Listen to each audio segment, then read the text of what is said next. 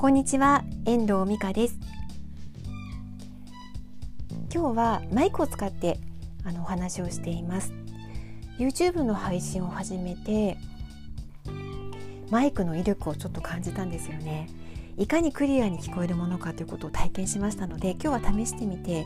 あのこのボイスマガジンでも使ってみようかなというふうに試みています。少しクリアに聞こえてるのかないつもよりも。いかがでしょうかね。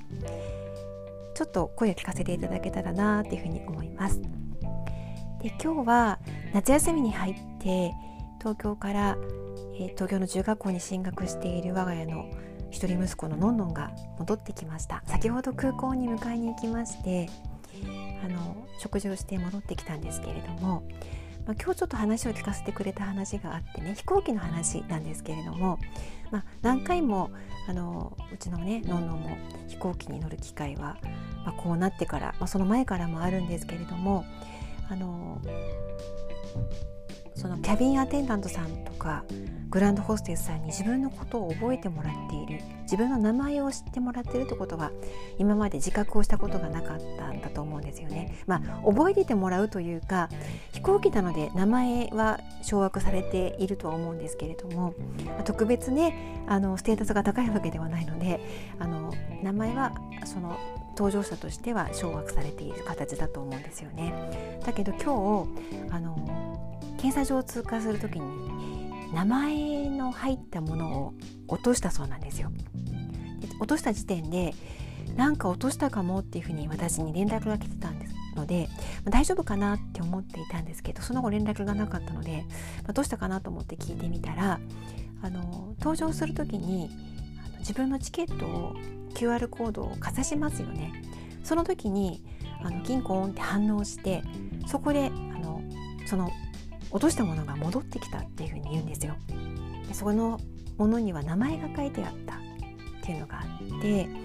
自分の名前をあの見つけてもらえる工夫がその航空会社ではされていたみたいなんですよね。なのであのすごくびっくりしたしなんか嬉しかったっていうふうに言ってました。まあ、その裏側にはそのなんで嬉しかったかっていうとやっぱり自分のことを覚えててもらうとか自分の名前を掌握されてるっていうことっていうのはお客様にとってはとても嬉しいことではあるのかなっていうふうに感じるんですよね。まああのまあ、こうやってねあのフリーランスで仕事をしていたりとか個人的にあの小さなところで仕事をしていればお客様をこちらから選べるっていうこともあるので、まあ、何とも言えないんですが、まあ、自分があの大事にしている人自分が一緒に仕事をしてしたいなって思ってる人だったりとかお客様として何回も来ていただきたい人の顔と名前はやっぱり覚えておいたおいたりまたその人が好きなものを覚えておくっていうのはすごく大事なことだなっていうふうに思うんですよね。私あの結婚する前会社に勤めていた頃の話になるんですけどある会社の私受付を担当してたんですよね。その会社にはあの2つ受付があって本当にあの業務的にお付き合いのある営業さんがいらっしゃる場合とあともう一つの受付はその会社の、まあ、お偉いさん代表取締役とか、まあ、銀行では頭取の方とか、まあ、そういう方をご案内してあのお部屋にお連れしてお茶を出ししたりとかお菓子を出ししたりとかそんな仕事もしている時があったんですよね。その時にやっぱり先輩から言われていたことは大事にしてきたお客様ですから顔と名前あのよく来ていただく方だから顔と名前を覚えましょう。またその人の好きなもの例えばコーヒーがダメだとかこの方は紅茶がいいとかそういうこととかも覚えておく。っていうことはすごく先輩に言われたんですよね。なのでそういうことがこうできる。っていうのがやっぱりその仕事の質を上げていくことにもつながっていくのかなっていうふうに今日もなんかその話を聞きながら息子の話を聞きながらそのことを思い出していました。本当に自分があのこれから一緒に仕事をしていきたいなとかまた大事にしていきたいなって自分が思うのであればもちろんきっとね気になるから顔も名前も覚えられるとは思うんですけどなんか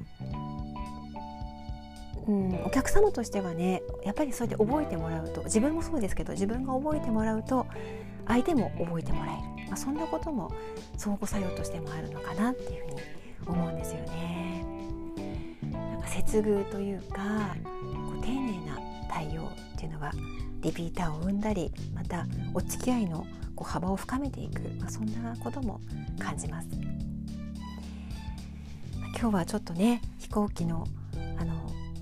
キャビンアテンダントさんグランドホステスさんの対応から思い出した接遇対応というかねあの大切にしていきたい人とのお付き合いまた仕事をリピーターを増やしていくための心がけみたいなことのにつながっていくような話をお伝えしました。いかがでしたでしょうか？今日はこの辺りで終わりたいと思います。最後までお聴きいただきましてありがとうございました。また聞いてくださいね。ではまた。